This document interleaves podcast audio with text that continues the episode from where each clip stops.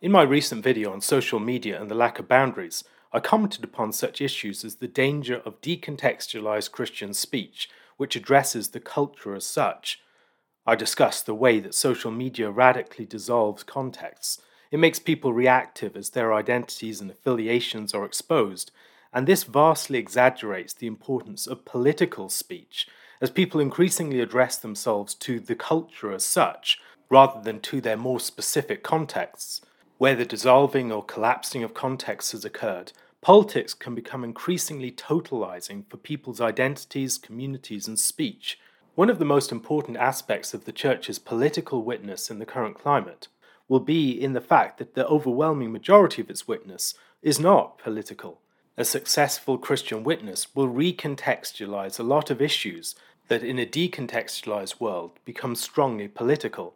We need clear and firm voices that speak to the political and social evils of our day, but we also need these to be contextualized by a preoccupying focus upon the immediate duties under our noses to prayer, to worship, to the study of Scripture, to service of our neighbour, and to being faithful in the exact place that we find ourselves. Now, there will be ideological and political forces present within those realms, but the idea that those forces are encountered in this abstract form of the culture as such is erroneous and can lead to a tendency to try and look through everything with suspicion, trying to see the ideology and the politics that lurks behind everything, rather than actually dealing with what is in front of our noses.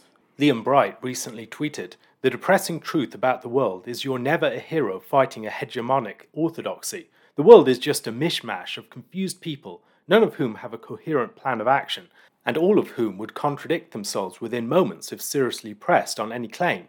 Now, I don't think this is depressing at all. Rather, it's a reminder that people are not as ideologically possessed as many might think. The more that you pay attention to people in their specific contexts and the ways that they speak, the more that they will tend to reveal hidden non ideological facets to their characters and beliefs. If you approach them in the right way, if you get to know them, a lot of their ideological convictions will be seen to be a lot thinner than they actually first appeared. Once this has been recognized, there can be seen to be a lot more potential for persuasion and communication that might at first appear. This, of course, will not be so obvious to those who fixate upon the culture as such and always see the ideologies lurking behind the particulars of any given situation. Persons can easily be seen as avatars for the ideologies that they subscribe to, or events can be boiled down to symbols of narratives. But when you focus upon the concrete reality in front of you without so much suspicion, without denying all pull to ideologies and narratives, it greatly decreases the emphasis that we will put upon them. There are so many other features at work that do not register on the level of the grand spectacle with which we are all preoccupied on social media. The closer that you look, the more of life can be seen to be not straightforwardly ideological or political, even those parts that seem at first glance to be the most ideological and political. Often those ideologies and politics can be substituting for things that are missing elsewhere, and the more that we identify the root issue, the more that we'll be able to defuse the political and the ideological fixations, far more successfully than if we went directly for them. I have often spoken about the importance of de radicalization, of breaking things down to size so that we recognize ideological and political problems, but we do not exaggerate them. Rather than suspicion seeing politics and ideology behind everything else, perhaps we should exercise a lot more of that suspicion towards our politics and ideology, suspecting that, when closely examined, they are not actually the totalizing forces that they might seem to be, but result in no small measure from the decontextualization of our discourse and the way in which everything gets projected onto or channeled into these realms of speech. The more that we recontextualize, break down to size, and bound things, the more that we'll find that ideology and politics lose their pull and their explanatory power. They may more be symptoms of the breakdown of our context than the causes of all of our problems. A further duty of recontextualization is recognizing the bounds of our own particular activity and calling. The Christian faith is not politically quietist. It speaks to governments and it speaks to authorities and tells them things that they need to do. However, Christians are called to submit even to bad authorities and to aspire to lead a quiet life. Most of us, almost all of us, are not called to engage with the front line of politics and should not become overly preoccupied with its spectacles, we can consider the things of politics, but they should not encroach upon our understanding of life to the extent that they do nowadays. The dangerous decontextualization of thought and speech is also seen in our forgetting of where, what, and who we are, and what, who, and where we are addressing. We can fall into some dangerous traps of thought and speech here. So, for instance, I have all sorts of informed theological opinions on the way that various things should be run in a church. However, while these things may be carefully considered, they're still largely private judgments. It comes down to it. My duty is mostly just to submit to my own church's government, even if it's bad. If I were a pastor or a priest, even if less informed, my judgments would be of a very different character. I would have some authority to execute many of them, and people might have to submit, whatever their own private judgments of their merits. There is a certain sort of person who spends lots of time thinking about politics and or theology, and because of the honed character of their opinions, they think that they enjoy special privileges of private judgment, things that justify insubordination to authority. This can often be betrayed by the way that we frame our questions. Should we celebrate weekly communion? What should our COVID policies be? However informed our private opinions on these matters, very few of us are in the position of actually making the judgments concerning these policies for our church or state. This doesn't mean that there aren't good reasons that churches and states should consider informing these policies. Scripture speaks to many of these, for instance, as does reason and science. However, almost all of us are private opinionators. Our duty is mostly to submit and to honour the authorities over us. Now, we may have some part to play in electing those representatives who will execute judgments in our polities. Some of us may even be counselors to authorities in positions of power. At certain points, we may be participants in public deliberations. However, in all of these cases, we need to recognize the limitations of private judgment and the fact that we are mostly not the ones tasked with making these judgments, but are to submit to and honor those who do. While we can use the means that are open to us as private individuals to seek to persuade, to petition, to appeal, and even legally to protest, we need to be very wary of decontextualizing these questions, of forgetting the positions from which we are asking them, positions of those who are mostly subject to authority, not wielding it. There is a constant danger of those who have studied theology or politics in detail to be very bad at being subject to those who are in authority over them and so much of this arises from forgetfulness of context. I have argued for the importance of having defined and relatively bounded and grounded contexts and directed discourse, and without these, we will increasingly speak from nowhere to the culture in general. We will constantly feel exposed to a totalizing zero sum political fight. It seems to me that in such a way of seeing the world, any challenge to the so called right will be seen as an action for the sake of the left and then there will be an imperative that we train the vast majority of our firepower upon those sins perceived to be dominant in the culture, which are generally seen to be the sins of the left. My argument is that as we try and bound our discourse and focus it, speaking into very immediate and concrete horizons rather than the horizon of the culture as such, we will be able to speak far more effectively to the issues that Christians face, even those of the surrounding culture. A pastor, for instance, needs to address the Christian message to the consciences of his congregation. The government is not in attendance. Christians' political adversaries are not in attendance. Even their unbelieving neighbors are very unlikely to be in attendance. And such a pastor needs carefully and consistently to challenge those sins that are most likely to take root in the lives and the hearts of his hearers. He needs to shepherd the flock that's committed to him. He will probably have to tread a careful line here he will have, on the one hand, to speak about the sins of non Christians and of Christians elsewhere on occasions, but he will need to do so in a way that does not make his congregation feel self righteous. He must generally be harder upon the sins of insiders. It's also important that he speak to people where they are. He needs to build the relational capital of trust and goodwill with them. When evils in the society encroach upon their lives, he should speak about those evils and tell them that they are evil Yet his concern should always be to return them to a focus upon their own duties. Doing this well typically requires a certain sort of so called winsomeness. The typical faithful pastor is more concerned to address weeds growing in his own garden, but will generally have gently to ease them out rather than pulling them out forcefully. Few pastors are belligerent and confrontational in addressing their own people's sins. This is not a problem, provided that those sins are being addressed. When the culture becomes the all consuming horizon, sin increasingly comes to be presented as if it were chiefly a problem with various groups of outsiders. Pride and related behaviors soon can follow.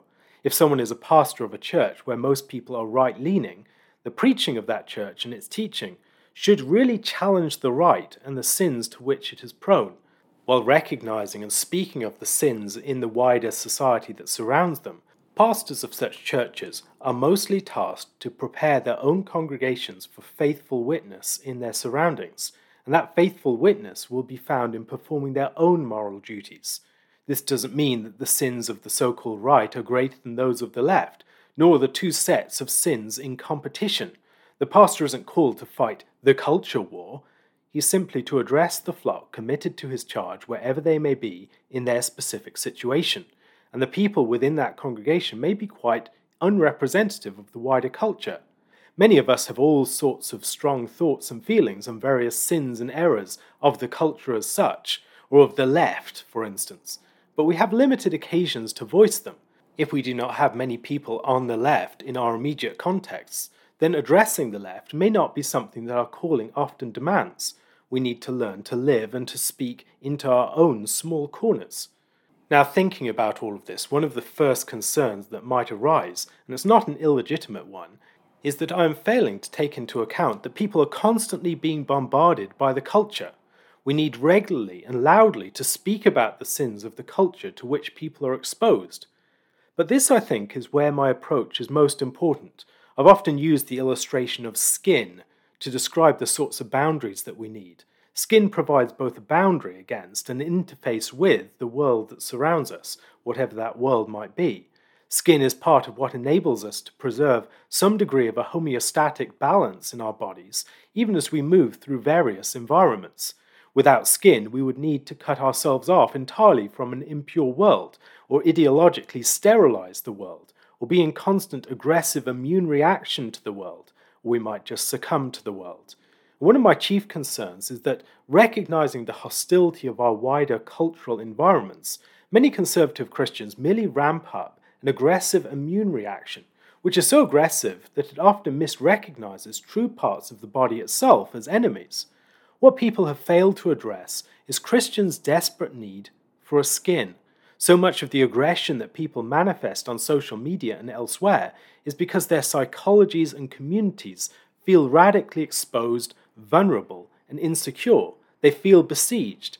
And especially this will occur as people's identities are situated on social media, where they are constantly being exposed to hostile opinion. When you look at people who are psychologically healthy, what you'll usually notice is that the most formative realms of their existence, of their identities, are realms that are secure. In those realms where they find their existential center of balance, they do not feel under threat. However, those who are caught up with all sorts of hostile yet vague forces in a wider world will constantly be reactive. They have few boundaries to protect them. Our various worlds and cultural environments are definitely hostile to Christianity, and increasingly so in these days. But I believe that our most urgent concern is to develop healthy boundaries, to start with our own souls. If you feel psychologically exposed and vulnerable to hostile opinion on social media, you should probably get off it.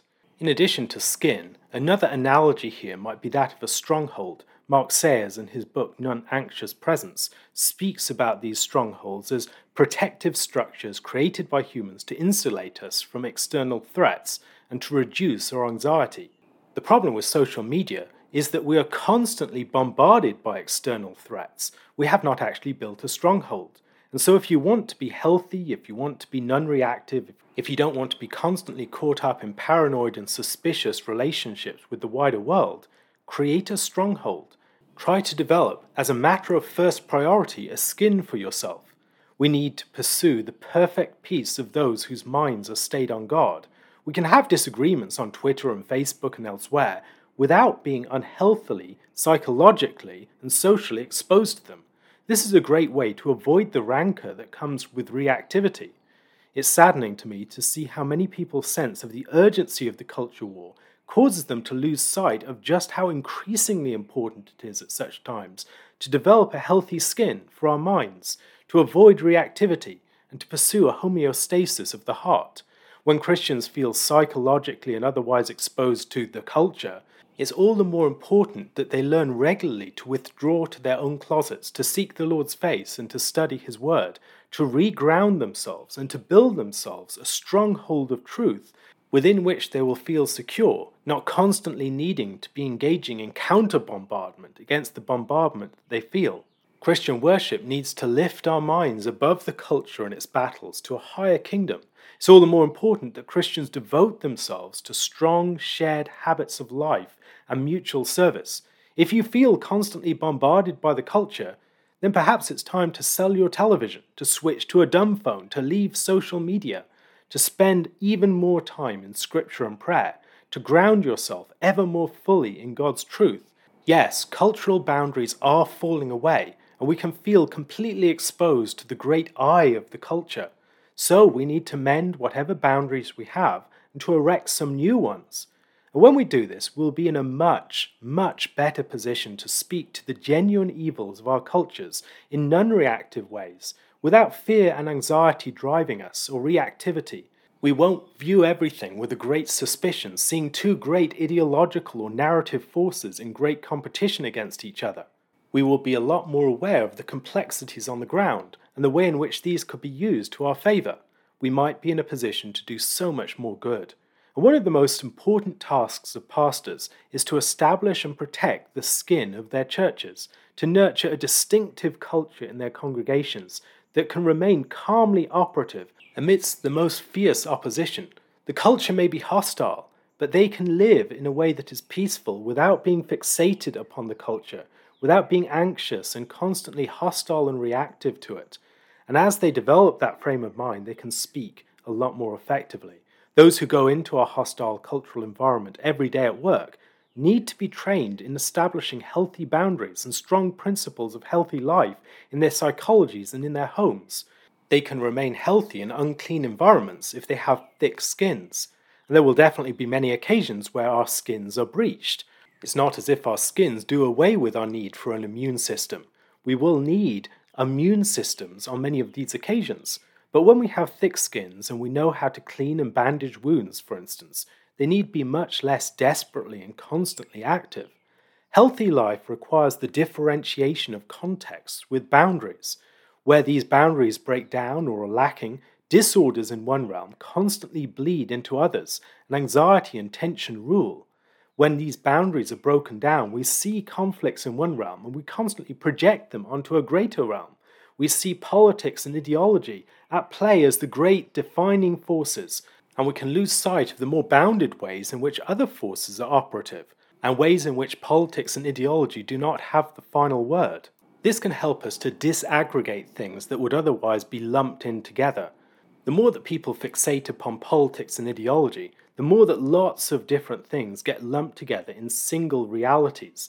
We see various ideological extremes as the full and truest expressions of some forces that are present even in more subtle forms elsewhere. There are genuinely some elements of fascism at certain points on the right, and people on the left see those elements and then project that onto the whole of the right and see in the right this incipient fascism that is mostly being expressed in veiled forms. Same on the right. The right sees in the left forces such as socialism, and they focus upon the most extreme expressions of that and don't consider the ways in which things are a lot more disparate and complex and variegated, and that not everything can be boiled down to one ideological force. The more that things get collapsed and abstracted, the more that dysfunctions in one realm will bleed into all others. An argument on social media will unsettle one's mood for the rest of the day. Unfair treatment from the boss gets taken out of one's spouse or children. Opposition in the culture increasingly preoccupies the church, distracting it from the peace and the pursuit of Christ. More than anything else at this time, when boundaries are weakening and contexts are collapsing, we need to be all the more concerned about attending to and creating them. A faithful church will be concerned to create strongholds, skins, ways in which to shield people's identity from these constant great ideological and narrative forces that others see to be at play in the world. It will help them to demythologize these things and to focus more and more upon that immediate realm in front of them, upon their own small corner, to be able to be faithful in that realm, to recognize where there are ideological things present, but also to be able to see past the fixation upon these as great grand forces, and to recognize how human and rooted in flesh they are. As we take such an approach, I believe that new options will be given to us to resist some of these things that people see in the culture. We'll be better equipped to act in effective ways. In actual fact, constantly preaching against the sins of the culture does not actually help us that much where we have to navigate them in a personal way when someone's child comes out as transgender or there's a situation in the workplace where affirmation of a particular ideological group is required. In such situations, you need to deal with the persons and the situation directly in front of you. Merely fighting the battle against the culture as such leaves you largely unresourced. The challenge for so many is that these great decontextualized struggles are radically contextualized and people do not know what to do. They do not know how to love that person who's directly in front of them because they've never really seen them as much more as a symbol within the culture war. So, in conclusion, what are some of the ways that we can respond to these crises when they come near to us? Here are a few suggestions. First of all, and most important of all, pray. Pray for a calm heart, for clear eyes, for a courageous spirit. Pray for deliverance from anxiety and reactivity. Be confident that the Lord can act in such situations that seem humanly impossible. Second, before crises arise, do your best to make friends and allies wherever possible. You will need them when the time comes, and churches should be proactively connecting with local authorities and businesses and others, asking how they can pray for them, serve their communities, and other things like that. The goodwill that this creates can be invaluable in a crisis.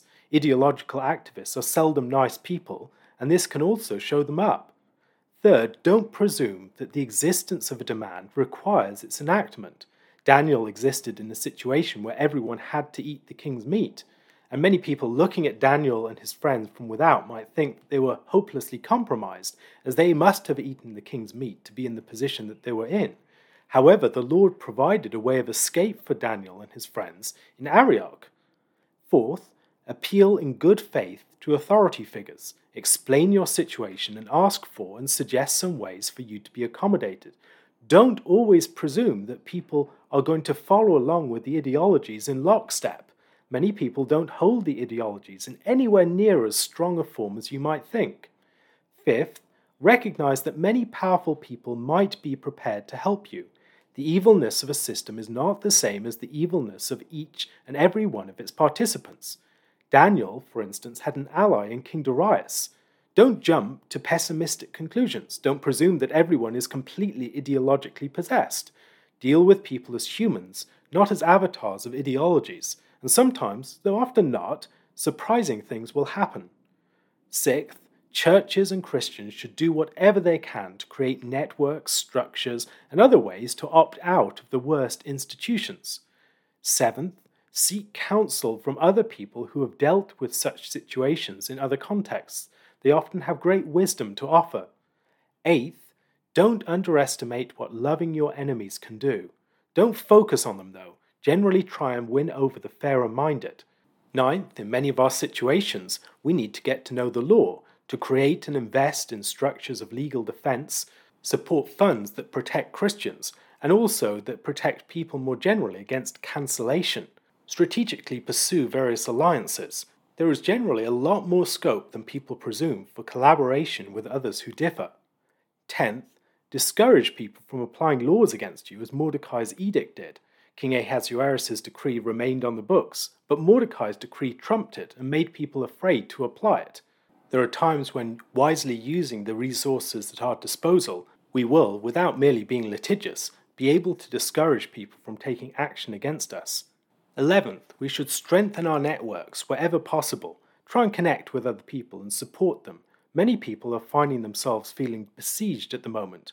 Create context where there is a skin in supportive networks, where there is a stronghold in people gathering round and being there for each other. Finally, sociological awareness is really important. Know what is driving current crises and where the weak points are. Don't presume it's all just ideology and politics. So much of it boils down to other forces, like economic precarity. The ability to demythologize politics and ideology will enable us to tackle many root issues which those who are merely focused upon what is most prominent, the politics and the ideology, will be unable to address. Because of their fixation, generally one born of anxiety and suspicion, they simply will not have the same repertoire of responses and ability to see into situations open to them. Unless the Church can resist the urge merely reactively to fight culture wars, it will lack the ability non anxiously to look into its situations and to act within them in ways that are effective, hopeful, and transformative. Yes, there are dangerous cultural forces out there. Yes, there are ideologies at work within our society. Yes, there are hostile political forces. But Christians with skin, by not fixating upon these things, will be able to address them with far greater wisdom and skill.